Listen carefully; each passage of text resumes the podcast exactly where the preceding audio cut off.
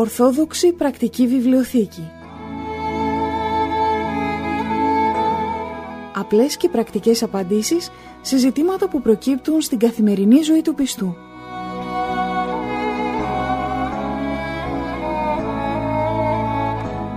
Στις απορίες μας απαντά ο Αρχιμανδρίτης Πατυρνικάνορ Παπα-Νικολάου, καθηγούμενος της Ιεράς Μονής Αγίας Τριάδος Παρμού Ολύμπου.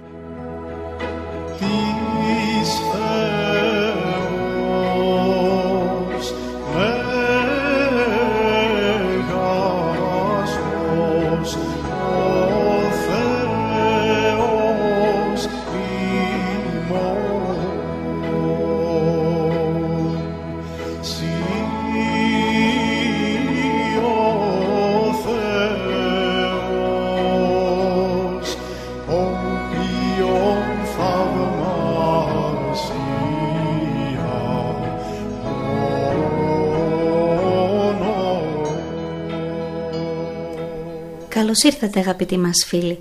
Καλώς ήρθατε και πάλι στην Ορθόδοξη Πρακτική Βιβλιοθήκη. Καλώς ήρθατε και εσείς Πάτερ, την ευχή σας. Την ευχή του Κύριου αδελφοί.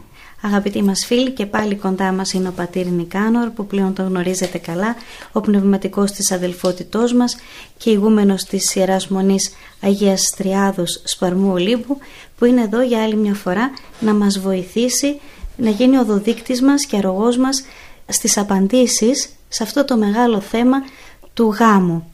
Πάτερ, στην ε, τελευταία μας συνάντηση μιλήσαμε για το στάδιο της γνωριμίας πρώτου γάμου. Εκεί που γίνεται η γνωριμία αν ταιριάζουν δύο νέοι. Θα μπορούσατε έτσι να μας δώσετε κάποια στοιχεία που θα πρέπει ιδιαίτερα να τα προσέξουμε από πριν έτσι ώστε μετά ούτε να στεναχωριόμαστε ούτε να ε, κλαίμε για ναυάγια στους γάμους. Κάποια πράγματα που μπορούμε να τα προλάβουμε. Ίσως κάποια ελαττώματα που θα δούμε ο ένας στον άλλον. Ναι αδελφή Αγγελική τα ελαττώματα και τα προτερήματα του άλλου πρέπει ε, να τα εντοπίσουμε να τα βρούμε διότι πολλές φορές στο στάδιο γνωριμίας τα παιδιά για να φανούν καλοί ή αρεστοί δεν δείχνουν ιδίως ελαττώματα, ιδίως πάθη και αδυναμίες προσπαθούν να τα κρύψουν για να φανούν αρεστοί και μετά όταν παντρεύονται τότε φαίνονται αυτά όλα και δημιουργούνται τα διάφορα προβλήματα τα οποία είναι γνωστά σε όλους μας.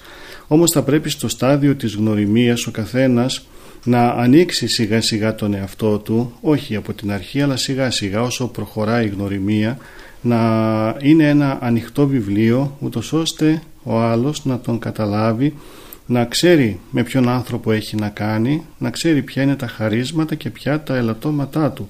Είναι πολύ σημαντικό αυτό. Ε, δεν ωφελεί σε τίποτα να κρύβουμε κάτι το οποίο το έχουμε ως ελάττωμα. Εάν το κρύβουμε θα έρθει η ώρα που θα φανερωθεί και τελικά θα είναι πολύ άσχημο εάν αυτό γίνει μέσα στο γάμο και το άλλο ε, μέλος δεν μπορεί αυτό το ελάττωμα να το σηκώσει, δεν μπορεί να το ανεχθεί. Τι θα κάνουμε σε εκείνη την περίπτωση δηλαδή; Γι' αυτό από πριν θα πρέπει να είμαστε ένα ανοιχτό βιβλίο ούτως ώστε ο άλλος να πει ναι τον γνώρισα, ξέρω τα προτερήματα και τα ελαττώματά του για τα προτερήματά του χαίρομαι και είναι αυτά τα οποία θα βοηθήσουν και εμένα στο υπόλοιπο της ζωής μου για τα ελαττώματα θα κάνω υπομονή και με ταπείνωση θα προσπαθήσω κι εγώ εάν θέλει και το άλλο μέλος να ε, εξαλειφθούν και να μην υπάρχουν. Μπορούμε να πούμε κάποια παραδείγματα από ελαττώματα που μπορεί να έχει ένας άνθρωπος. Για παράδειγμα ας πούμε κάποιος λέει εύκολα ψέμα. Το ψέμα πρέπει να ξέρουμε ότι είναι ενώ φαίνεται μικρό, ενώ φαίνεται μία μικρή αμαρτία ε, και πολλές φορές όταν λέμε ένα ψέμα δεν καταλαβαίνουμε ότι το κάνουμε για κάποιο κακό αλλά πάντα λέμε το λέω για καλό, το ψέμα το λέω για καλό το ψέμα όμως κάνει ένα ιδιαίτερο κακό. Και ποιο είναι αυτό το ιδιαίτερο κακό; Δηλητηριάζει τις σχέσεις των ανθρώπων. Αυτό πρέπει να το ξέρουμε. Όταν κάποιος άνθρωπος πει ψέμα στο συνάνθρωπό του μπαίνει ένα δηλητήριο στη σχέση και από εκεί και πέρα αυτό το δηλητήριο αρχίζει και επενεργεί δεν φεύγει όπως όταν θα μπει ένα δηλητήριο στον οργανισμό του ανθρώπου. Δεν φεύγει το δηλητήριο αυτό αλλά μένει και κάνει το κακό. Έτσι είναι και το ψέμα. Και εάν κάποιος άνθρωπος συνηθίζει και λέει ψέματα τότε από εκεί και πέρα ο σύζυγος αν θα έχουν παντρευτεί ε, θα αρχίσει να χάνει την εμπιστοσύνη στον ε, σύζυγό του, στη σύζυγό του και από εκεί και πέρα αν χαθεί η εμπιστοσύνη χάνονται όλα μέσα στο γάμο δεν μπορεί ε, ο άνθρωπος να αισθάνεται ασφάλεια μες στο γάμο δεν μπορεί να αισθάνεται αγάπη δεν μπορεί να αισθανθεί στοργή και πιστεύει ότι ο σύζυγός του τον κοροϊδεύει προσπαθεί να κρυφτεί και δεν ξέρει τι άραγε κάθε μέρα μπορεί να ανακαλύψει διαφορετικό από αυτά όλα που του λέει Πολλές φορές, Πάτερ, συγγνώμη, ε, έχω ακούσει που οι νέοι μεταξύ τους λένε ε, συμφωνήσαμε να μην υπάρχουν μεταξύ μας ψέματα και μυστικά. Ναι. Το θεωρούν πολύ βασικό ναι, δηλαδή. Ναι, έτσι ακριβώς.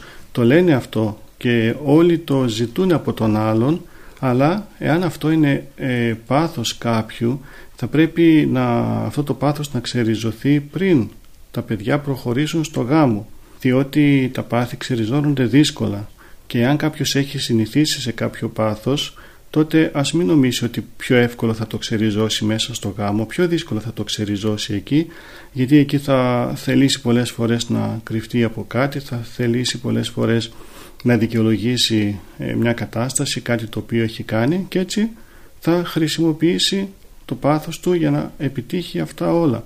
Γι' αυτό θα πρέπει από πριν, γι' αυτό θα πρέπει από το στάδιο της γνωριμίας ακόμα τότε να αρχίσει ο άνθρωπος να κάνει έναν αγώνα για να κόψει τα πάθη του. Και είναι πολύ σημαντικό, όπως είπαμε σε εκείνο το στάδιο, ο ένας να δει τα ελαττώματα του άλλου και να του πει «Ξέρεις, ε, εγώ δεν θα ήθελα να μου λες ψέματα, εντόπισα και κατάλαβα ότι μου είπες ένα ψέμα. Εάν θα συνεχιστεί αυτό δεν θα μπορέσουμε να προχωρήσουμε στο γάμο. Είναι κάτι πολύ πολύ άσχημο μέσα στο γάμο να λέει ο ένας ψέμα στον άλλον. Ή ας πούμε να πάρουμε την, μια άλλη περίπτωση, ένα άλλο πάθος ε, μπορεί κάποιος να πίνει, να είναι μέθησος. Αυτό είναι και πολύ επικίνδυνο, Πάτερ. Είναι και πολύ επικίνδυνο και είναι κάτι το οποίο σίγουρα μέσα στο γάμο δεν θα κοπεί εάν υπάρχει από πριν. Ε, τις περισσότερες φορές βέβαια οι άνθρωποι φτάνουν σε αυτό το σημείο να γίνουν μέθηση μέσα στο γάμο τους από τα διάφορα προβλήματα που ανακύπτουν είτε προβλήματα οικογενειακά, είτε οικονομικά, είτε εργασιακά, είτε με τα παιδιά τους ή θέματα υγείας και το ρίχνουν οι άνθρωποι, ιδίως οι άντρες στο ποτό και από εκεί και πέρα ξεκινάει ένας γολγοθάς για την οικογένεια ολόκληρη. Όταν όμως από πριν, πριν το γάμο κάποιος έχει αυτή τη συνήθεια να πίνει τότε ο άλλος θα πρέπει να το εντοπίσει αυτό και να ξέρει ότι δύσκολα κόβονται τέτοια πάθη και εάν τον αγαπάει πολύ και θέλει να τον παντρευτεί να ξέρει ότι θα είναι ο σταυρός του. Θα είναι ένας γολγοθάς πάτερ μήπως καλύτερα τώρα εντάξει εμείς είμαστε απ' έξω στο πω αλλά να μην προχωρήσει κάποιος ε, τέτοιος γάμος; Πρέπει να ξέρουμε αδελφοί Αγγελική ότι δεν είναι όλοι για το γάμο. Υπάρχουν άνθρωποι είτε επειδή έχουν κάποια προβλήματα ε, οι ίδιοι με τον εαυτό τους ή οτιδήποτε πρόβλημα είτε δεν μπορούν να νικήσουν κάποια πάθη τους δεν θα πρέπει να προχωρήσουν στο γάμο. Να πούν ότι εγώ δεν είμαι να παντρευτώ. Εγώ αν θα παντρευτώ θα κάνω μία οικογένεια να δυστυχήσει πρέπει να έχουμε το γνώθι σε αυτόν. Ναι Πάτερ. Άλλο έτσι πάθος που θα μπορούσε Πάτερ να μας ε, κάνει να είμαστε πάρα πολύ προσεκτικοί στο να προχωρήσουμε; Ε, άλλο πάθος είναι το πάθος του εγωισμού. Μεγάλο πάθος. Βέβαια εγωισμό να πούμε ότι όλοι έχουμε αλλά ο εγωισμός να μην είναι σε μεγάλο βαθμό. Όλοι πρέπει να τον καταπολεμούμε και να μπορούμε να τον κατευνάζουμε και με την ταπείνωση να τον νικάμε. Αλλά όμως εάν ο εγωισμός είναι σε μεγάλο βαθμό και το ε, εντοπίσει αυτό ο άνθρωπος που θέλει να παντρευτεί έναν εγωιστή τότε θα πρέπει να το σκεφτεί πολύ καλά γιατί είναι από τα πάθη που δύσκολα κόβονται και είναι από τα πάθη τα οποία ε, δημιουργούν όλες τις εντάσεις μέσα στην οικογένεια. Ε, εάν ε, κάποιος ξέρει ότι ο άνθρωπος που θέλει να παντρευτεί έχει εγωισμό πολύ και επιμένει να τον παντρευτεί θα πρέπει να είναι και έτοιμος για πολλές εντάσεις και πολλά μαλώματα και πολλές στεναχώριες μέσα στην οικογένεια. Γι' αυτό θα πρέπει από πριν να φανερώνονται όλα τα πάθη και τα ελαττώματα ούτως ώστε να ξέρουμε ποιος είναι ο άνθρωπος που πρόκειται να παντρευτούμε. Να τον ξέρουμε. Και αν τον ξέρουμε και τον αποδεχόμαστε έτσι όπως είναι, ωραία θα προχωρήσουμε και τότε αυτό θα μας κάνει και να μπορούμε να πολεμήσουμε το οποιοδήποτε πάθος του συζύγου με διαφορετική δύναμη. Γιατί θα πούμε, ναι εγώ το είδα, το αποδέχθηκα και είπα θα το πολεμήσω αυτό το πάθος που έχει. Αν όμως δεν το έχουμε δει, δεν το έχουμε αντιληφθεί και το δούμε μέσα στο γάμο, τότε τα πράγματα είναι πολύ πολύ δύσκολα. Υπάρχει και ένα άλλο πάθος που είναι νομίζω από τα δυσκολότερα πάτερ. Είναι το πάθος της απιστίας. Τι κάνουμε σε αυτές τις περιπτώσεις; Ναι, ε, αυτό αδελφή Αγγελική είναι το χειρότερο που μπορεί να έχει ένας άνθρωπος και αν ε, ο άνθρωπος ο ίδιος ξέρει ότι δεν μπορεί να τον νικήσει δηλαδή κοιτάει εδώ και εκεί ενώ έχει κάποια σχέση τα μάτια του είναι εδώ και εκεί και κάνει και παράλληλες άλλες σχέσεις τότε μάλλον δεν θα πρέπει να προχωρήσει και ο ίδιος το γάμο διότι τελικά θα κάνει ένα γάμο τον οποίο σε λίγο διάστημα θα τον καταστρέψει. Αυτό θα πρέπει να το κοιτάξει και το άλλο μέλος, αν δηλαδή βλέπει ότι ο μελλοντικός του σύζυγος ή σύζυγος δεν μπορεί να νικήσει ένα τέτοιο πάθος που έχει, τότε καλύτερα μην προχωρήσει στο γάμο όσο και αν αγαπάει τον άνθρωπο αυτόν, διότι ε, είναι από τα πάθη τα οποία δύσκολα τα κόβουν οι άνθρωποι αν τα έχουν αρχίσει και είναι από τα πάθη τα οποία εάν υπάρχουν μέσα στο γάμο τότε πια ε, αυτό και μόνο δυναμητίζει το γάμο, τον διαλύει και οι άνθρωποι φτάνουν στο διαζύγιο και εκεί είναι τα μεγάλα δράματα. Οπότε, Πάτερ, θα λέγαμε ότι στην περίοδο της γνωριμίας πρέπει είτε μια κοπέλα είτε ένας νεαρός να έχουν τα μάτια τους 14 όπως θα λέγαμε με πολύ, προσοχή, με πολύ προσευχή μάλλον γιατί όπως είπατε δεν φαίνονται όλα από την αρχή.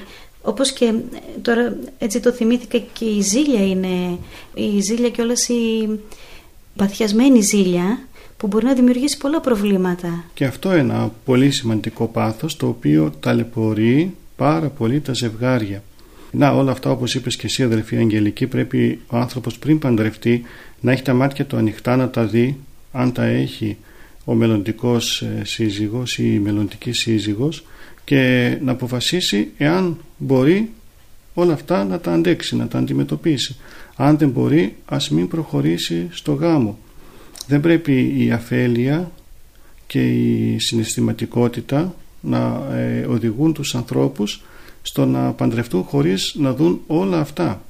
Είναι πολύ πολύ σημαντικά και θα πρέπει ο άνθρωπος από πριν να τα ζυγίσει, να τα έχει βρει και μετά αν ε, νομίζει ότι μπορεί να τα αντιμετωπίσει μέσα στο γάμο θα κάνει το σταυρό του και θα προχωρήσει αν υπάρχει αγάπη. Αν όμως βλέπει ότι είναι πράγματα που δεν παλεύονται τότε καλύτερα να μην προχωρήσει στο γάμο. Μάλιστα. Να σας ρωτήσω κάτι άλλο Πάτερ που είναι και αυτό ένα θέμα προς συζήτηση. Αν κάποιος, ε, αν αγαπήσουμε κάποιον αλλά αυτός έχει κάποια αρρώστια, αρρώστια σωματική. Τι κάνουμε τότε; Εκεί αδελφή Αγγελική είναι τελείως μα τελείως αφημένο το θέμα στον άνθρωπο αυτόν ο οποίος θα αποφασίσει να παντρευτεί έναν ο οποίος έχει ένα μεγάλο ε, πρόβλημα υγείας. Προβλήματα υγείας μικρά όλοι λίγο πολύ έχουμε αλλά τα μεγάλα τα προβλήματα υγείας αυτά τα οποία είναι ανίατα, είναι αξεπέραστα, είναι για όλη τη ζωή θα πρέπει κάποιος για να προχωρήσει στο γάμο με έναν τέτοιον άνθρωπο που έχει πρόβλημα υγείας μεγάλο να τον αγαπάει πάρα πολύ και αυτή η αγάπη να είναι αγάπη θυσιαστική. Έχουμε τέτοιες περιπτώσεις ανθρώπων οι οποίοι για παράδειγμα παντρεύτηκαν έναν τυφλό, έναν παράλυτο, έναν ο οποίος ε, ξέρουν ότι έχει καρκίνο για παράδειγμα και ότι σε λίγα χρόνια μπορεί να πεθάνει έναν άνθρωπο που χρειάζεται συνεχώς περιποίηση, συνεχώς μέρημνα, έναν άνθρωπο κατάκητο. Υπάρχουν τέτοιες περιπτώσεις πολλές και αυτές οι περιπτώσεις πραγματικά όλους μας ε, ε, κάνουν να υποκλεινόμαστε σε αυτούς τους ανθρώπους που παντρεύονται ανθρώπους με προβλήματα υγείας διότι όντως οι άνθρωποι αυτοί θυσιάζουν τη ζωή τους και δείχνουν σε όλους μας τι σημαίνει αγάπη γιατί αγάπη σημαίνει θυσία Όλοι μιλάνε για αγάπη, ότι πρέπει να υπάρχει αγάπη για να προχωρήσει, προχωρήσουν δύο άνθρωποι στο γάμο, αλλά όμως αυτή είναι η αγάπη στον τέλειο βαθμό της φαίνεται σε αυτές τις περιπτώσεις.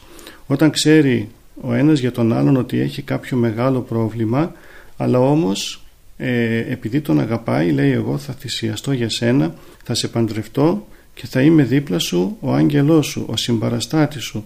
Δεν θα σε αφήσω ούτε στιγμή. Και αυτό για όλους μας είναι ένα μεγάλο παράδειγμα και ιδίως για τα ζευγάρια που στην πορεία προκύπτουν άλλα προβλήματα, είτε υγείας είτε διαφορετικά προβλήματα. Αυτοί όλοι που έρχονται αντιμέτωποι με τέτοια προβλήματα θα πρέπει να σκεφτούν και αυτούς τους ανθρώπους και να πούν να εκείνος, εκείνη ήξερε από πριν ότι ο άνθρωπός του θα έχει πρόβλημα. Θα πρέπει να τον υπηρετεί συνέχεια και θυσιάστηκε και τον παντρεύτηκε και τον υπηρετεί. Εγώ τώρα γιατί να μην κάνω υπομονή αφού ε, βρέθηκε ένα πρόβλημα ε, στο σύζυγό μου, στη σύζυγό μου και εγώ θα την υπηρετήσω, θα τον υπηρετήσω όσο θέλει ο Θεός. Μάλιστα. Πάτερ, άρα πρέπει έτσι λίγο να προσέχουμε σε αυτά που είπαμε, ίσως τα κυριότερα. Υπάρχουν και άλλα ελαττώματα προφανώς που δημιουργούν προβλήματα στις ε, σχέσεις, στις συζυγικές σχέσεις των ανθρώπων, αλλά ιδίως αυτά που αναφέραμε, λίγο να τα ξαναπούμε έτσι ε, ονομαστικά, τα ψέματα όπως μας είπατε, ε, τον εγωισμό, ε, το να είναι κάποιος μέθησος, η απιστία και η ζήλια που ιδιαίτερα στις μέρες μας, συγγνώμη που το λέω κιόλας, αλλά έχουμε ακούσει πολλούς φόνους να γίνονται εξαιτίας αυτής της ε, παθιασμένης ζήλιας. Πρέπει όλα αυτά να τα έχουμε ε, σαν γνώμονα, σαν ε, μέσα στην άκρη του μυαλού μας, να τα ψάξουμε στο σύντροφό μας, αν υπάρχουν, αλλά ακόμα και στον εαυτό μας όπως είπατε, για να δούμε μήπως δεν είμαστε για γάμο, έτσι δεν είναι, μήπως ε, κάνουμε κακό εμείς τους άλλους. Έτσι είναι ε, αδελφοί Αγγελική. Πρέπει κάθε άνθρωπος που θέλει να παντρευτεί, φτάνει σε αυτή την ηλικία, πρώτα απ' όλα πρέπει να κοιτάξει τον εαυτό του.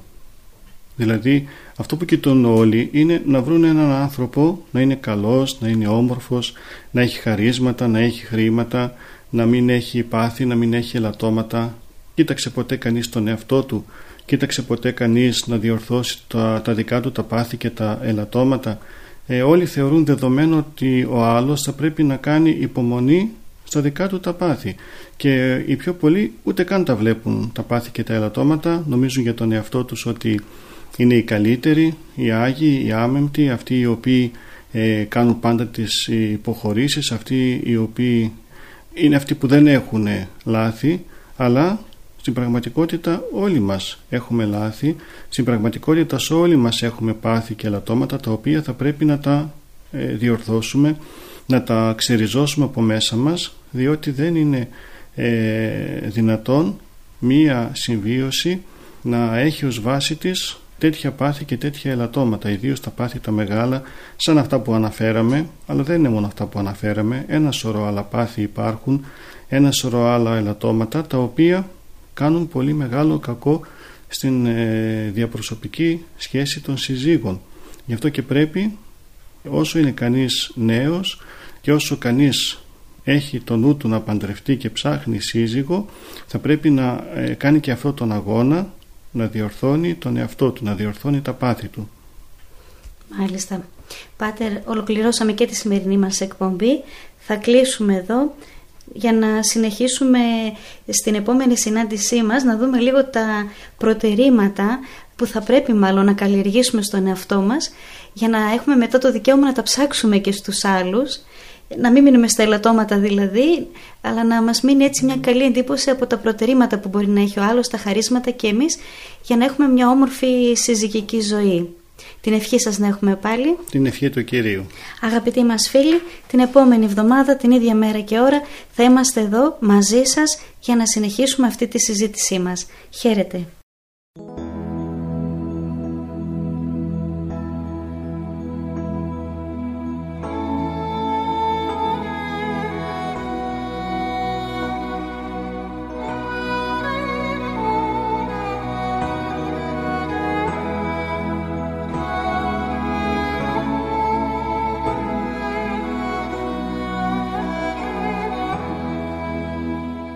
Ορθόδοξη Πρακτική Βιβλιοθήκη απλές και πρακτικές απαντήσεις σε ζητήματα που προκύπτουν στην καθημερινή ζωή του πιστού.